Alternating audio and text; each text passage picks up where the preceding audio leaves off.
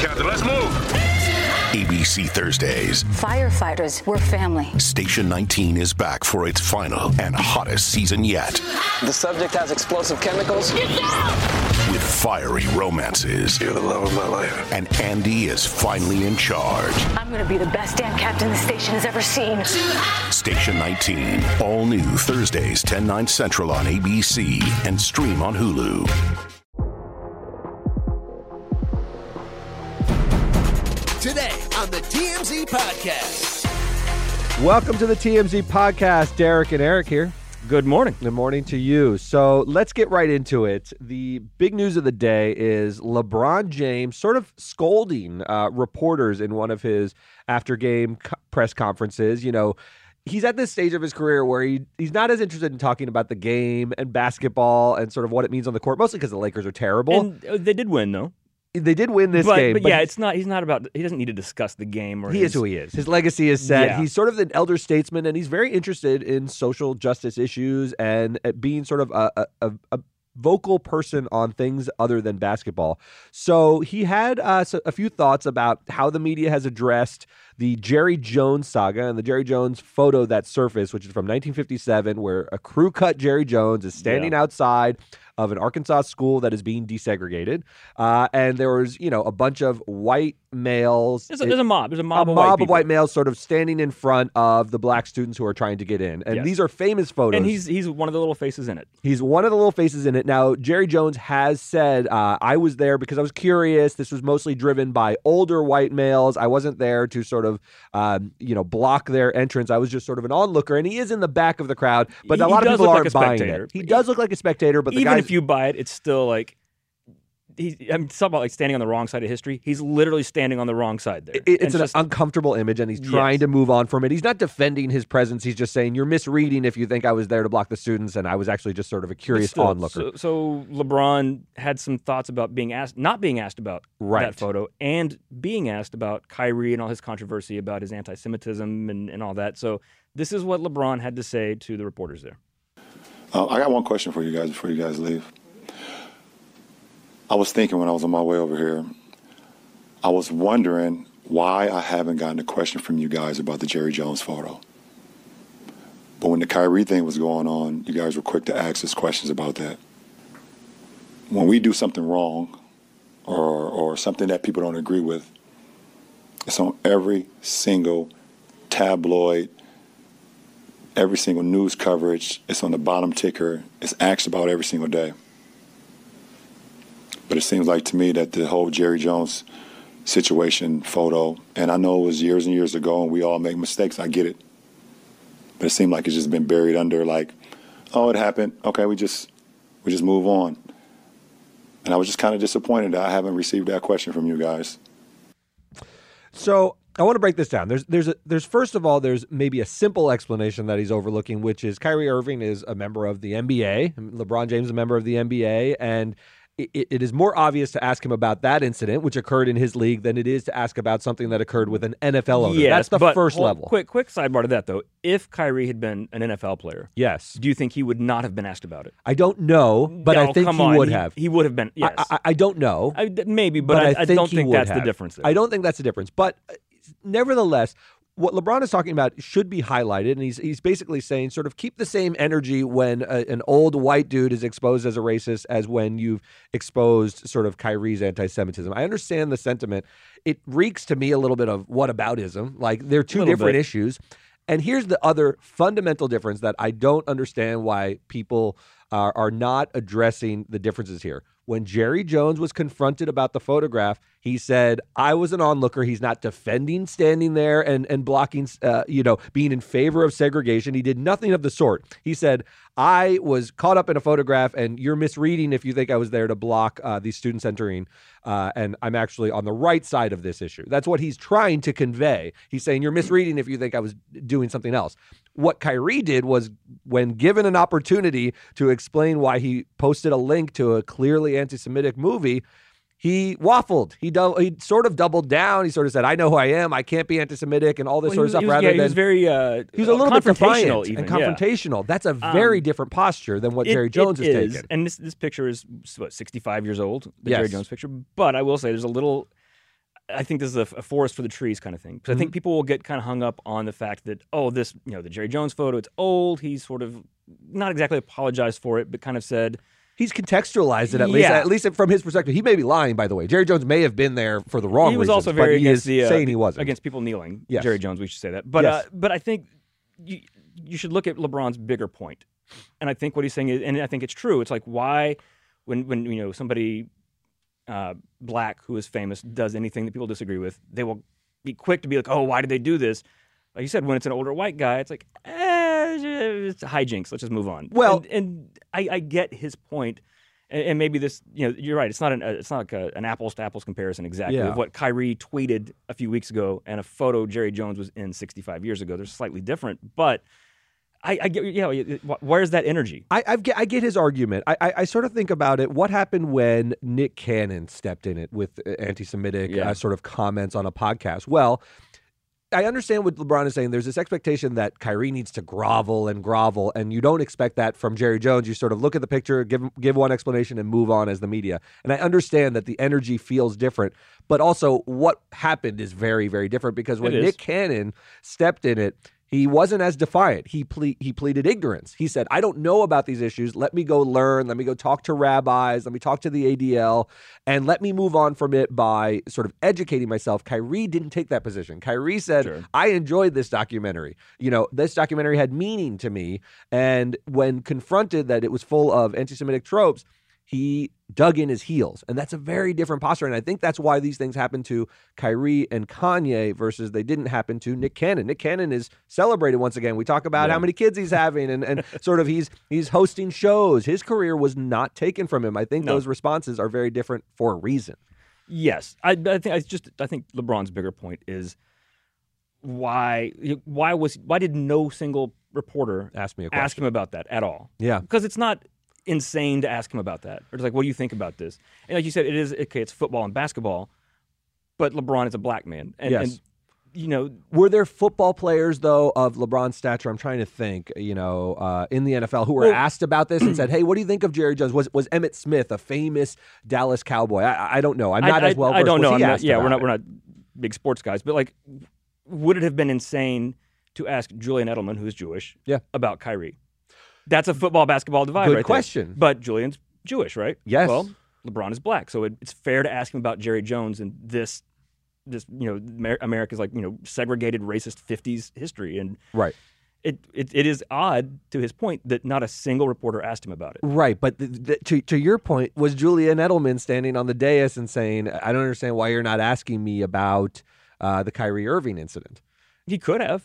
He could have, but he also might have thought like, I'm a Jewish football player, so maybe didn't dawn on you. I guess LeBron is imputing all of these bad, you know, sort of motives, or at least subconsciously like sort of different responses in the media, and I think it may be simpler than that. But you're right. There is a point about like sort of the energy they bring and what they're willing to talk about.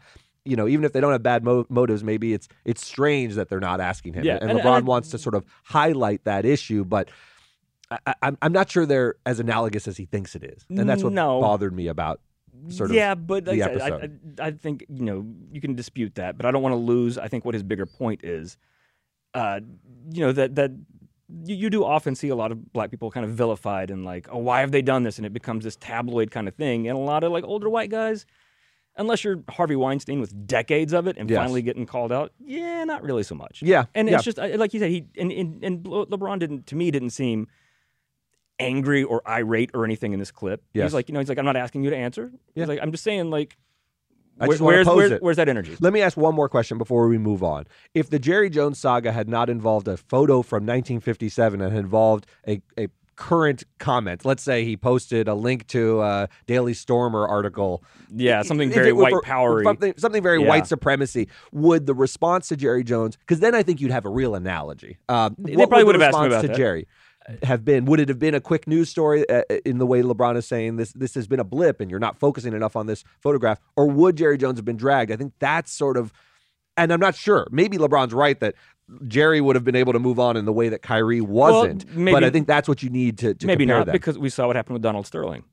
Fair. And Donald Sterling's whole team was taken from him. Yeah, so that's a great point. Maybe. Okay. You're right. It's not a one-to-one comparison here, but I think LeBron does have a point. Yeah, you're right. You're right. I don't want to completely defang what he's saying, but I do want to point out that there are serious distinctions between the two instances, and I wonder whether it was sort of merited in the way that he was scolding the media. But he didn't say it was exactly the same thing, though. He just said. I think that, again. But I don't know the point. He had this tone of like, kinda, why didn't you guys ask me about this? He's sort of didactic in the way he's presenting a little bit. But I think that's a long simmering thing of how many times, because I don't follow every LeBron James press conference. Right. How many times has he been asked about things that black people do? Like, sure, he is like responsible and has to have some position on it. When so many things white people have done, he's probably not asked about. Yeah. And he's just like, what?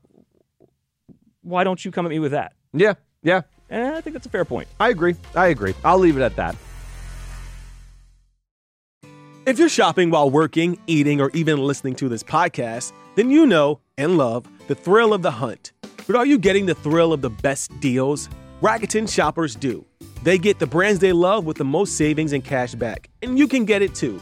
Start getting cash back at your favorite stores like Adidas, Macy's, or Levi's. And you can even stack sales on top of cash back. It's easy to use, and you get your cash back through PayPal or check. The idea is simple. Stores pay Rakuten for sending them shoppers, and Rakuten shares that money with you as cash back. Download the free Rakuten app and never miss a deal, or go to Rakuten.com to start getting the most bang for your buck. That's Rakuten. Rakuten. All right,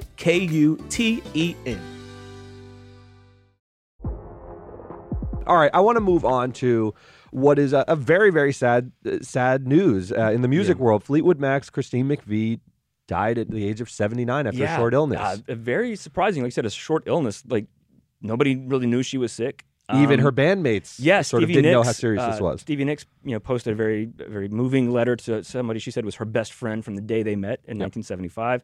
And she said, I didn't even know you were sick until Saturday. And I wanted to come to London to see you and was told to wait.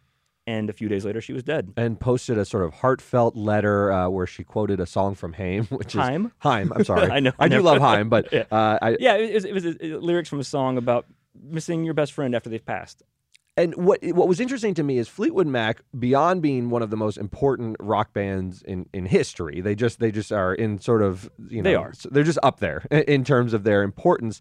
A lot of the thought about Fleetwood Mac is how dysfunctional the band was. I mean, they're famous for having all of these dramatic sort of problems with romance and sort of people in the band, having, getting together, breaking up and so forth, and an influence in their music. But this letter from Stevie is about how much warmth there was there. And it reminded me that even when you sort of fight with your family, they were like a family. Yeah. We saw all of the negativity, but there was a deep well of warmth in the band as well. It must be weird for them because their biggest struggles and anger and drama with each other led to their biggest success. Yes. It changed their lives for the better, for all of them. So you can forgive that after 40-something years. Yeah. I mean, this really sort of hit me. I mean, in the wake of, I'm still dealing with Irene Cara's death. And this is, these are very important people. I don't think many generations after us appreciate how important someone like Irene Cara or Christine McVie are necessarily, because McVie doesn't seem like Stevie Nicks in people's minds. No, she wasn't the focus of that group. But I do think, and this is something maybe nice that Christine McVie got to see, was not just how wildly, insanely successful Fleetwood Mac was. I mean, rumors, one of the 10 biggest albums of all time. But, especially after, in the pandemic, when you remember the viral video of the guy drinking the cranberry juice on the skateboard, and Dreams by Fleetwood Mac played. And it caused, that song to become a hit again. Yep. The album resurged. But here's the thing. Once rumors took back off because of that meme, it never dropped off. It's still in the top 50. It's been in the top 50 of the album chart every week for 2 years. Remarkable. And it's not because boomers and Gen X are, dusting off their vinyl copies. It's because millennials and Gen Z in particular are streaming it. Yes. Fleetwood Mac songs like Dreams has over 1 billion streams on Spotify. So it's one of those albums, too, when you discover it, it plays like a greatest hits album. Like, Rumors doesn't have a soft, sort of, sounds like a B track. It just plays like some of the greatest songs ever. Yeah, and not even just the hits that are on it. The album cuts are great. They're great. Like, I was looking at the streams yesterday, the song The Chain. Of course. That famous bass line. It was never even a single. It's just an album cut. It's got 700 million streams on Spotify. So... Is Hold Me on there? No, it's not on that album. No, I love Hold Me. But I think Christine McVie got to see not just that she was successful with an album that resonated, but it's been rediscovered by people who were born 15, 20 years ago. Yeah. And they are, it's not, and it wasn't just a blip. They've come to love this album the same way people did in 1977. And that's got to be great for her to know the work I created, well, has now lived on beyond her, but will forever. It will. People will keep discovering that album because it's good. I think that's right. We always post sort of the last time we see a celebrity, and it's quite poignant because it's this quick interaction. If you go to our website, you'll see we're talking. We have one of our cameramen asking her like, "Oh, what a legend!" as she's walking into her waiting SUV. And he says, will you guys ever get back together? Because the question on everyone's mind when you see a member of Fleetwood Mac is, are you guys going to tour again? You always break up, but are we going to see you together? And she turns and very briefly just says, never say never. And it's, I don't know, it sort of struck something in me because now we're at never. You know, they won't get together with this lineup. And it's quite sad, but they left behind so much great art and that it's hard to be sad. You just want to listen to songs. I went in the car and just like sort of played Rumors. Yeah.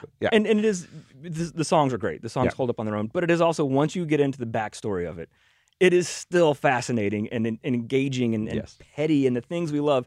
Like Christine McVie, it's sort of funny, she was because Stevie Nicks was the witchy one and she and Lindsey Buckingham had their stormy relationship. Right. They were such very, A-type volatile personalities kind of, and it's easy to be drawn to them. Christine McVie was like the quiet one. Mm-hmm. And she was incredibly talented. She was a singer, sang lead on some of their hits. Keyboardist, wrote a lot of the songs. She was an amazing musician. But she had her little dramas there, too. Yeah. And one of my favorite things is, so she and John McVie, the bassist, they were together. They were married. Yeah. And they're so the McVies. While they were making Rumors, the marriage fell apart. Sure. She started hooking up with, I think, like the sound guy or the lighting guy or somebody on the crew. And she wrote a song, one of their hits, You Make Loving Fun. You know that song? Mm-hmm. I love it. That song is about how much better love is with this new guy than with John McVie. But John McVie had to perform that song every night. He had to sit on his bass and play the bass line of it. His ex-wife is singing about how great her new guy is. And he's amazing. Do. It's amazing. Playing along. They just allowed it to impact the art directly, and they would all just play along because they knew that it was great music. I mean, what's John McVie going to do? You Make Love and Fun is incredible. It is. It's a banger of a song. And it probably also didn't hurt once the millions started rolling in. I mean. Yeah, it really didn't. So that'll do it for us. R.I.P. Christine McVie. She was amazing.